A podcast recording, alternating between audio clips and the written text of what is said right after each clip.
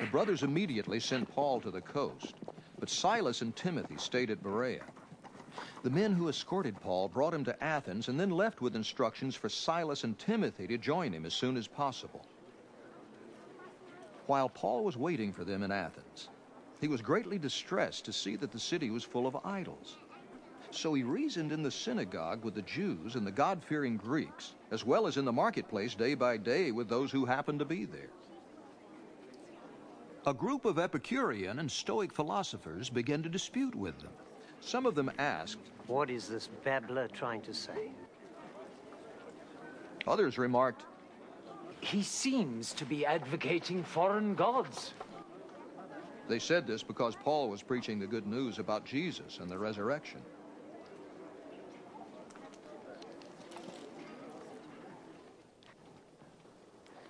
Then they took him and brought him to a meeting of the Areopagus, where they said to him, May we know what this new teaching is that you are presenting? You are bringing some strange ideas to our ears, and we want to know what they mean. All the Athenians and the foreigners who lived there spent their time doing nothing but talking about and listening to the latest ideas. Paul then stood up in the meeting of the Areopagus and said, Men of Athens, I see that in every way you are very religious. For as I walked around and looked carefully at your objects of worship, I even found an altar with this inscription to an unknown God. Now, what you worship as something unknown, I am going to proclaim to you. The God who made the world and everything in it is the Lord of heaven and earth and does not live in temples built by hands. And he is not served by human hands as if he needed anything, because he himself gives all men life and breath and everything else. From one man, he made every nation of men that they should inhabit the whole earth. And he determined the time set for them and the exact places where they should live. God did this so that men would seek him and perhaps reach out for him and find him, though he is not far from each one of us. For in him we live and move and have our being. As some of your own poets have said, we are his offsprings. Therefore, since we are God's offspring, we should not think that the divine being is like gold or silver or stone, an image made by man's design and skill. In the past, God overlooked such ignorance.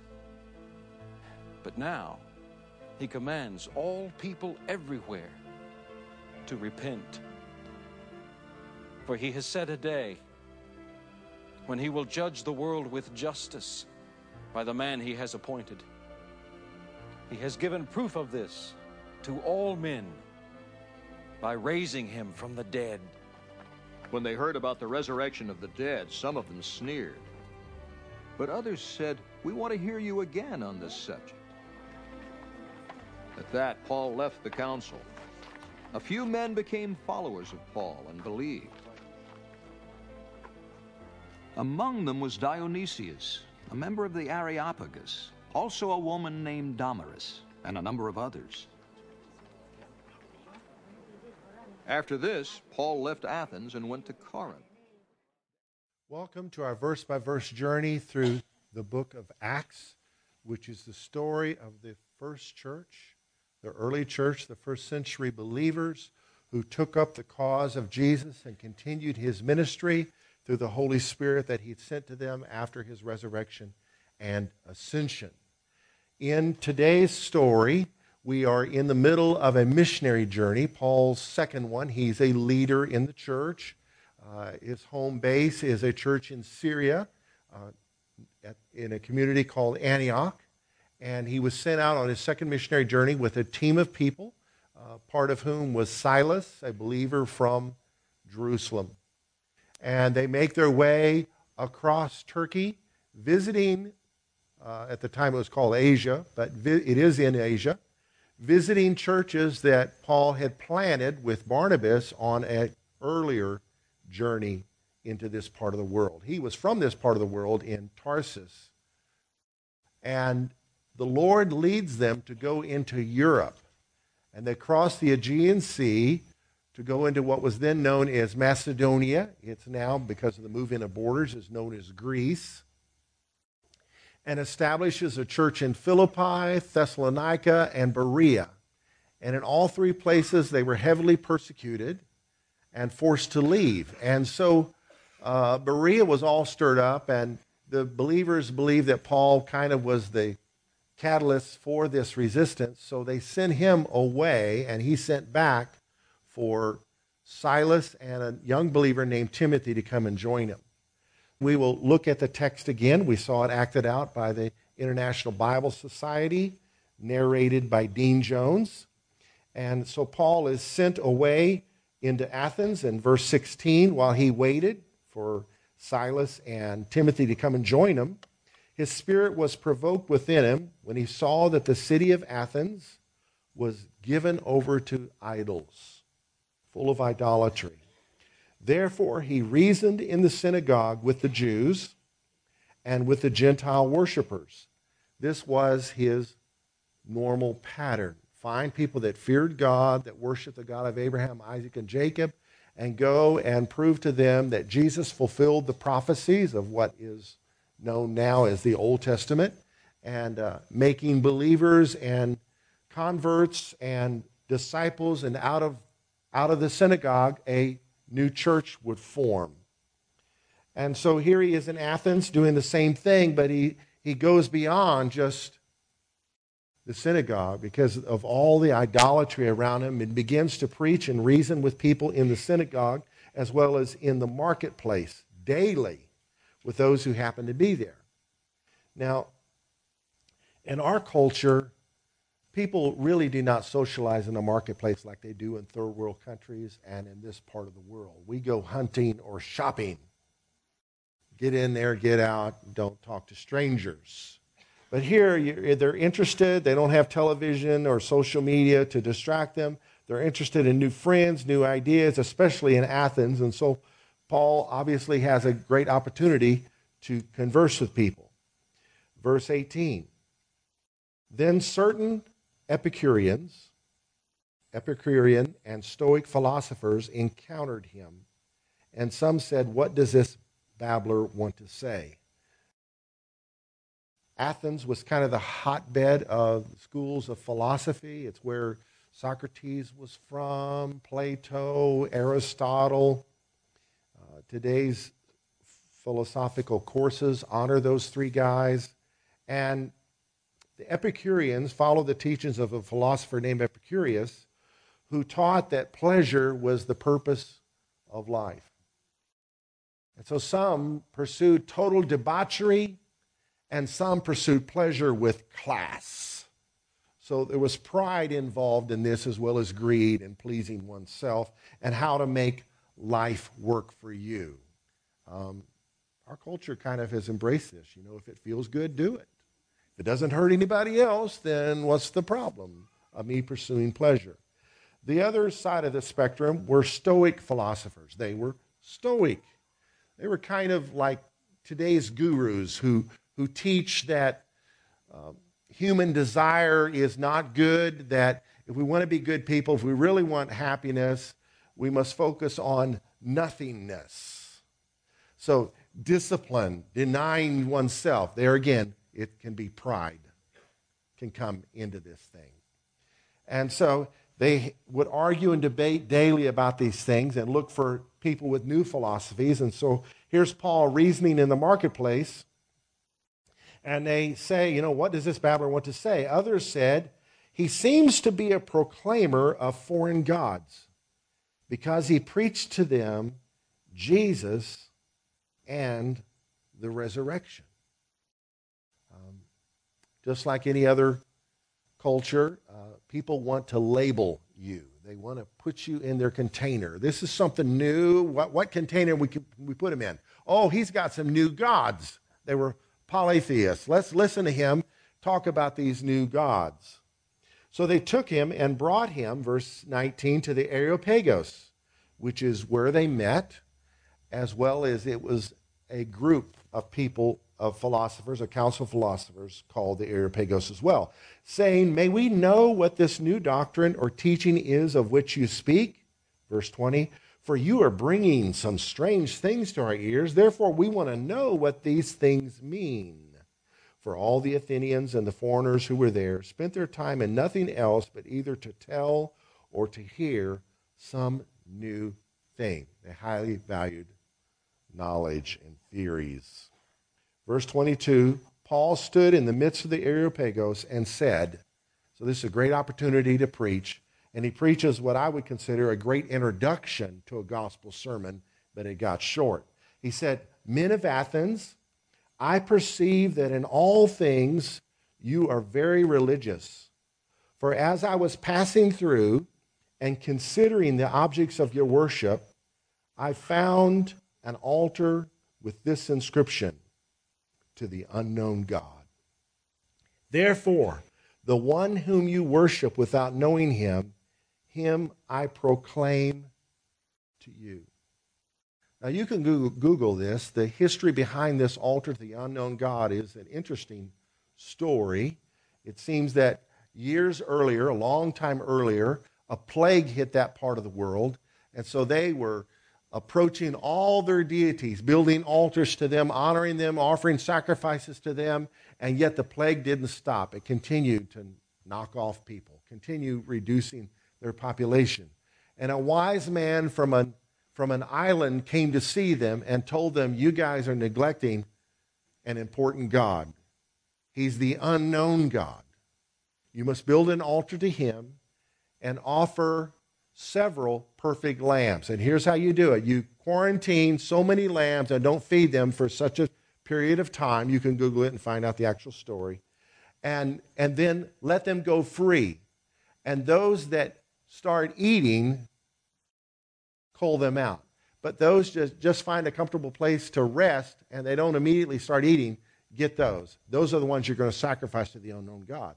So they did, and the plague began to stop, disseminated, was over, came to a conclusion. So they kept this altar honoring the unknown God because of that, that story. So Paul just segues from that and begins to preach. Verse 24 God, who made the world and everything in it, since he is Lord of heaven and earth, does not dwell in temples made with hands, nor is he worshiped with men's hands, as though he needed anything, since he gives to all life, breath, and all things. And he has made from one blood every nation of men to dwell on the face of the earth. And science has proven that to be true and has determined their pre appointed times and the boundaries of their dwellings.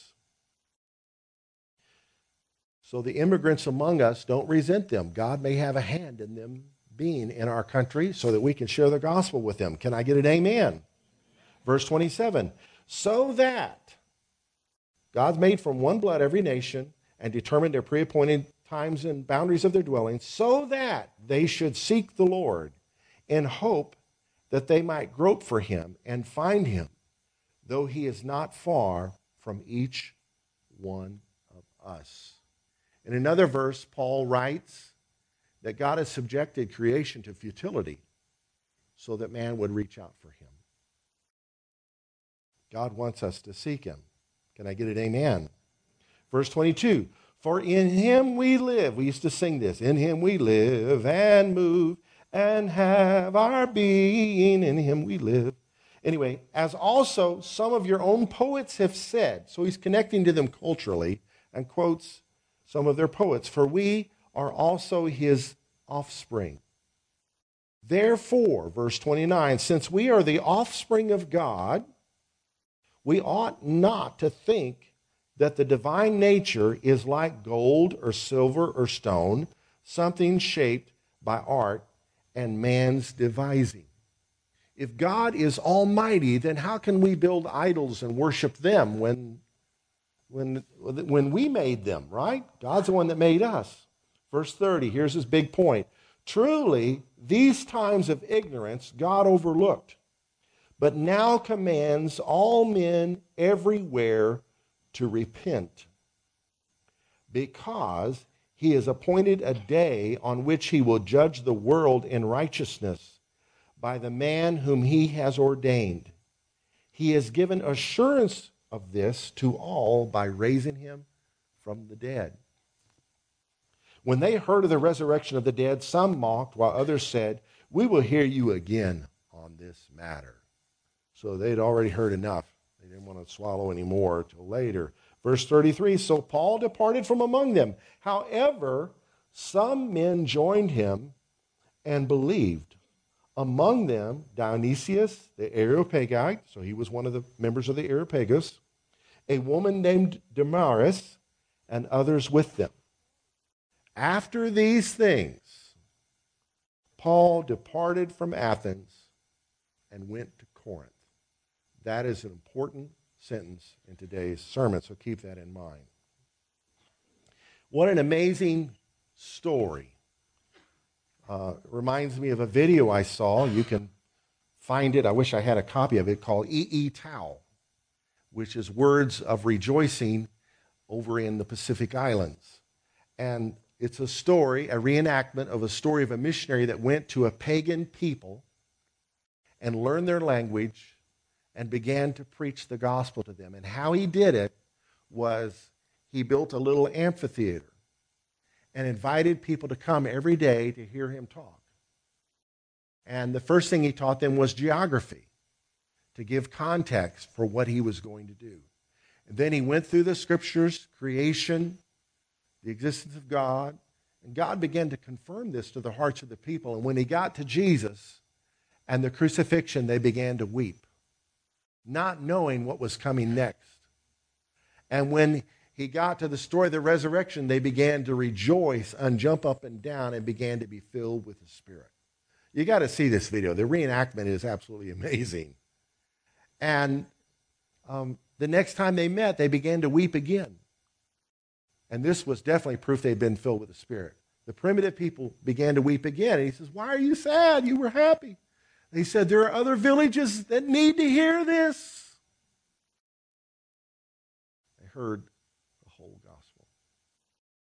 This story in Mars Hill, as amazing as it is, has been used by a movement called the Emergent Church or Progressive Christianity to somehow dumb down and water the gospel down, to take the offensiveness out of it to take the foolishness out of it and just to kind of jump people to the story of the resurrection. If they believe that, then they, they kind of got a convert. If there was no death of Jesus on the cross, there would be no resurrection. So it wasn't just some tragedy that he died and God used it to, to uh, prove his reality. It was a tragedy for sure, but God's purpose was in it. And this is offensive to people. Some in the emergent church would say God is guilty of child abuse if he had a purpose in that. They resent, they reject the gospel. Uh, progressive Christianity lowers the view of the Bible, they dumb down the facts and emphasize feelings. And essential Christian teachings they are reinterpreting. This is happening in our lifetime they redefine terms, creating a whole new definition of terms. And the heart of the gospel message shifts from our sin to the need for social justice. As important as that is, separation from God is man's biggest problem. Now, looking at Paul's sermon, he did not mention the name of Jesus. He did not mention his virgin birth. He did not mention his death on the cross, his shed blood. He did not mention the Lord's table. He didn't get to. He got cut short, right? Oh, I'll hear you another time on this. But those that were stayed around heard him some more. If you'll notice in uh, verse 18, it says the Epicurean and Stoic philosophers encountered him, said, What does this babbler have to say? Others said he seems to be a proclaimer of foreign gods because he preached to them Jesus and the resurrection. So, this recorded sermon is not a full picture of Paul's ministry in Athens, right? Uh, Lon Solomon, a pastor from McLean Bible Church, kind of views this that Paul made a mistake, but he learned his lesson when you see what he did in Corinth. I don't think he made a mistake. I think he was attempting to connect to the people culturally, to make the message relevant without watering it down, without changing it. Here is Mars Hill today. I believe we should embrace the story of Mars Hill, but embrace all the New Testament, not use it as the lens through which to filter everything else out. That is abuse of the scriptures. I'd like to speak to you today on this subject. Don't forget the gospel. We emphasize reading our Bibles through this year, last year. That's a lot of information over the course of the year. But the crux of the matter the, nut, uh, the truth of the Bible in a nutshell, the anchor of our faith, is not the amount of information that we consume, but the information that saves us is the good news of Jesus. That God so loved the world that he gave his only Son to die for us on the cross, so that through his resurrection we might not perish, but might have everlasting life. Why are we perishing? We're in sin, we're separated from God. And through his offering, we've been made in union with God. This is good news. This is not something to water down. So, chapter 18, verse 1 says, Shortly thereafter, he left Athens and goes to Corinth. I wonder what he preached there. Well, he stayed there a year and a half, so he preached the whole gospel. He had a good uh, opportunity to make disciples and left a powerful church and wrote them two letters. In his first letter, to this church in Corinth of Greece, he had this to say in chapter 2, verse 1 I, brethren, when I came to you, did not come with excellence of speech or of wisdom, declaring to you the testimony of God, which is what he did in Mars Hill, right? He, he delivered a masterful sermon there. He said, For I determined not to know anything among you except Jesus Christ and Him crucified. I was with you in weakness, in fear, and in much trembling. And my speech and my preaching were not with persuasive words of human wisdom, but in demonstration of the Spirit and of power, that your faith should not be in the wisdom of men, but in the power of God. And where is the power of God encountered? It's encountered in the gospel. That's why we do not ever want to forget the gospel. And our efforts to, to communicate with people, to connect with people, to be relevant with people in our preaching and in our sharing of our testimonies, we do not want to water it down. Obviously, people have got to be ready to hear, but you got to understand God confirms the gospel. Can I get an amen? The gospel is not to be diluted. In this same letter, chapter 1, verse 17, Paul said, Christ did not send me to baptize, but to preach the gospel, not with wisdom of words, lest the cross of Christ should be made of no effect. Jesus died for your sins, deal with it. Well, can't you just say it another way? It's making me feel uncomfortable. I'm sorry, but you and I are horrible people, and we need a Savior to come and pay the penalty that we are worthy of receiving the gospel is perceived as foolishness. You cannot change it where people see it as really a smart idea. No, it's foolish to them until God opens their eyes. Verse 18 of that same chapter, he says, For the message of the cross is foolishness to those who are perishing. I mean, think about it. Someone born of a virgin, someone dying for the sins of the world, someone raising from the dead, someone ascending to heaven, promising to come back, someone sending the Holy Spirit, someone calling people to celebrate what he did for them through drinking the cup and eating unleavened bread? Seems strange to an unbeliever, wouldn't it? So don't change it, just recognize that fact. The gospel is perceived as foolishness, but also the gospel is the power of God. For the message of the cross is foolishness to those who are perishing, and the rest of the verse is, but to us who are being saved, it is. Somebody said is. It is the power of God.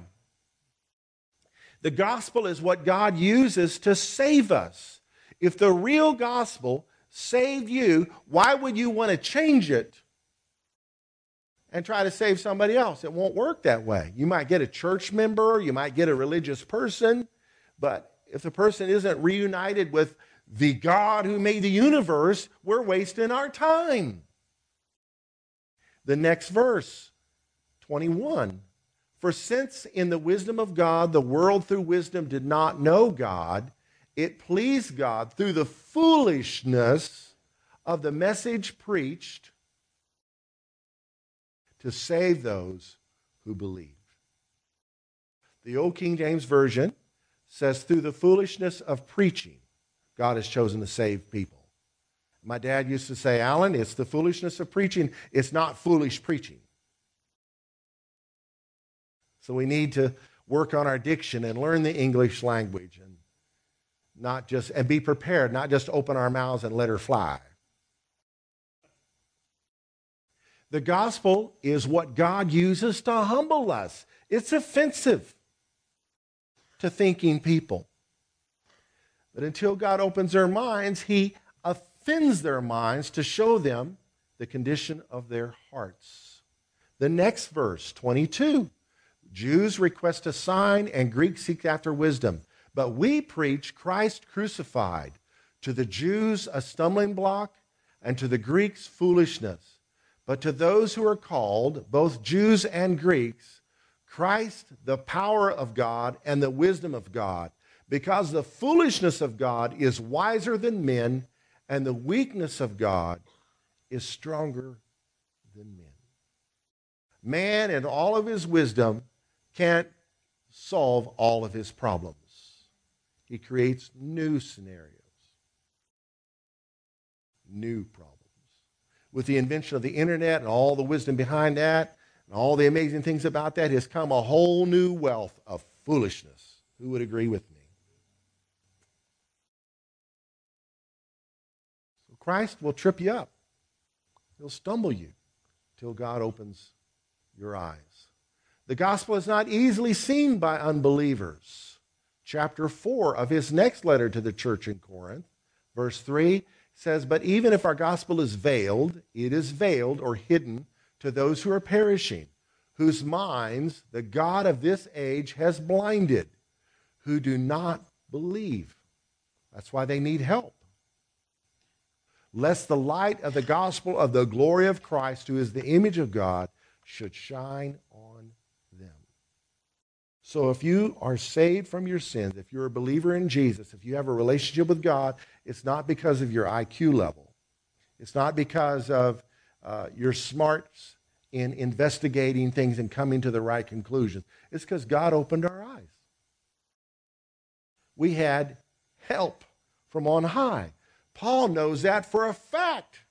God blinded his eyes for a season to show him the blindness of his spiritual eyes. The gospel is to be kept pure. In his letter to the church in Galatia, the churches in Galatia, chapter 1, verse 6, he marveled that they were turning away so soon from him who called you in the grace of Christ to a different gospel, which is not another, but there are some who trouble you and want to pervert the gospel of Christ. Now, we're living in a day where there's two extremes happening, just like it happened in Paul's day. There's the one extreme that want to water down the gospel, make it palatable to unbelievers, make it less foolish. And then there's the other extreme it's too simple, it's not enough. We've got to put burdens on people. Men have to be circumcised, women have to observe kosher laws. You got to add to your requirements for living a godly life 613 commands of Moses. The whole book of Galatians is to correct that error of the gospel being contaminated by addition.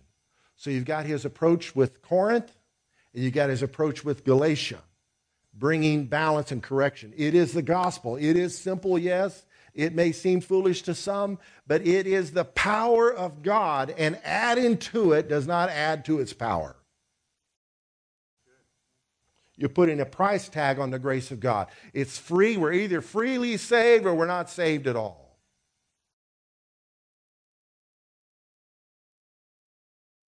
He goes on in that same chapter to say, If we or an angel from heaven preach any other gospel to you than what we have preached to you, let him be accursed. As we have said before, so now I say again, if anyone preaches any other gospel to you than what you have received, let him be accursed. Just in case you misunderstand, I'm going to repeat it. That's what he did. Strong words for a serious problem. The gospel is to be preached boldly. Don't be ashamed. Declare the truth. Be willing to be persecuted, but declare it well in as easily understood language as you can. And that's why our testimony is so important how you encounter the gospel and how God opened your eyes. I am not ashamed, Romans 1 16, of the gospel of Christ, for it is, it is the power of God unto salvation to everyone who believeth, to the Jew first and also to the Greek. It's good news for both. Don't be ashamed of it. And the gospel is to be proclaimed biblically.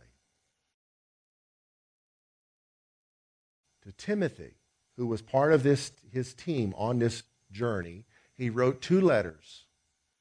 Timothy became the pastor of the church, I think, in Ephesus. Is that right? Which is the city he goes to next from Corinth. And in his second letter to him, he says, A time is coming when people will no longer listen to sound and wholesome teaching. They will follow their own desires and will look for teachers who will tell them whatever their itching ears want to hear. We're living in that day. There are people in churches just like this. Tell me something good. Yes.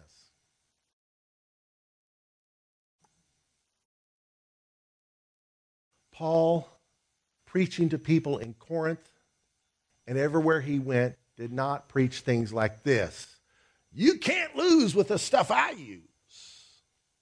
No, that's foreign to the gospel. He did not preach. You can have a new anointing for $75. Just sow your seed today. We see these things preached. God wants you to be happy. Now, happiness is a byproduct of the fruit of the Spirit in our life love, joy, peace. But the key to being joyful is to be filled with the Spirit. It's not based on our circumstances and our selfish desires being fulfilled. Shortcutting the gospel and declaring God wants you to be happy messes up the whole picture of how happiness comes and lasts in our life. God wants you to follow your heart. Just follow your heart. Man, you can follow your heart into deep depression it's not in man to know his own way. Our hearts in themselves need to be replaced. We are to guard our heart, Proverbs says, with all diligence, for out of it flows the issues of life. Guard your heart. It's a precious thing. Don't follow it, guard it. Follow the Spirit, follow Jesus. God wants you to be all you can be. Really? I think He wants you to yield to His will and be conformed to the image of the Son of God. Don't forget the gospel. Jude, the brother of Jesus, commissioned us with this statement to earnestly contend for the faith as it was once or first of all delivered to the saints. What was that faith? Well, it's in the New Testament. And it's in history. And it's in the original Somebody said original. The original Apostles' Creed. Now, the words of this may seem foreign to you because if you grew up reciting the Apostles' Creed, these words are different. Because over the centuries, the original, this comes from the second century church, the original words began to be changed, things got added in, and untruths in a couple places crept in. But in its purest form, this is the original version of the Apostles' Creed translated from Greek, from the Greek language. Nobody knows who wrote it or if it evolved out of the church, but this, outside of the scriptures, in a nutshell, is the basis of the Christian faith. This is the heart of the gospel. As the praise team comes forward and joins me up here, let's stand together and read this together. Can we do that? All right, everybody. I believe in God the Father Almighty and in Jesus Christ, his only Son, our Lord, who was born of the Holy Spirit and the Virgin Mary, crucified under Pontius Pilate and buried. The third day he rose from the dead he ascended into heaven and sits at the right hand of the Father. For there he shall come to judge the living and the dead. And in the Holy Ghost, the holy church, the forgiveness of sins, the resurrection of the body, the life everlasting.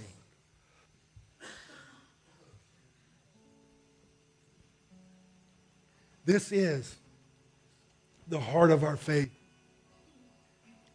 And in our efforts to be relevant, please don't water this down. Please don't reduce this. If you go to a church that is doing this, change churches. In a nice way.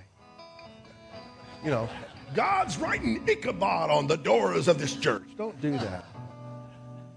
And be faithful in your relationships with unbelievers to share your testimony. Doesn't say you have to quote the entire Bible to them, but share what God has done in your life and how He did it. And as He opens their eyes, share the gospel. Let's pray. Lord, I pray in the name of Jesus that our hearts would be impacted by your word, that we would have a love for reading the entirety of the scriptures, that we would hold close the faith that you've called us to as it was first delivered to the church, as voiced in these second century words translated from the Greek language. In Jesus' name, I thank you, Lord, for this opportunity to serve you and worship you, Lord. May you be honored by the next part of this service. In Jesus' name,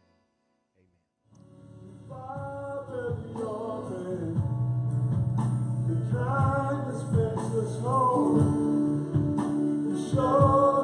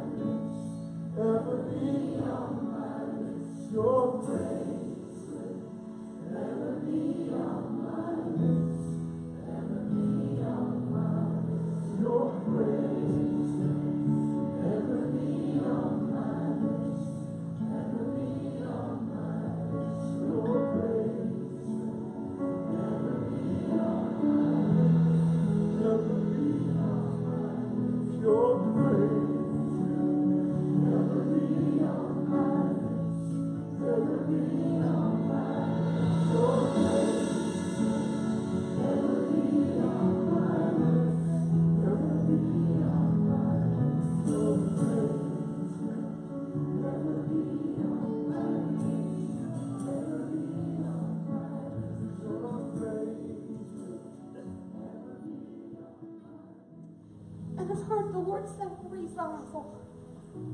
Revival. Revival. Five. Life. Where you felt empty. Re is doing again. Where there are things that you thought were dead. God wants to bring those to life. Your hopes, your dreams, your visions, your goals. Not an abracadabra God, though. He's not a magic. There are things He requires of us. And I've been saying, Lord, what do you require of me? And the Lord has been speaking some changes to me. He's not going to do it magically and drop it in our lives always. There are things He requires of us. But this is the year, I believe, of revival. If you'll just trust the Lord and if you'll do those things He called you to do, this is the year of re, revive, renew, re-life. This is the year if you'll just be obedient. Lay those things that you thought were dead, they're not. Those things you put on the shelf that you thought will never happen, dust those things off. Get them down. Those dreams and hopes. This is the year of.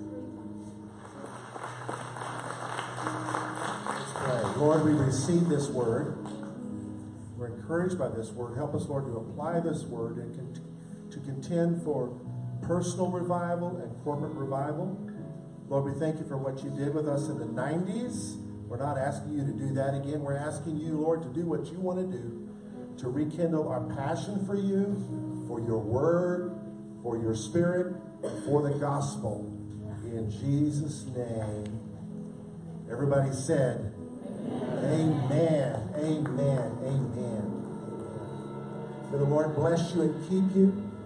May the Lord cause his face to shine upon you and be gracious to you. May the Lord lift up his countenance upon you and give you his peace. And may you see opportunities to share your testimony and the gospel with those that need to hear in words they can understand, but without watering down the truth. In Jesus' name. And Lord, when we need to go back, say, hey, I need to tell you the rest of the story. I need to tell you more of the inside story. Let's do that as well. In Jesus' name, amen. God bless you. Go get him, Tiger.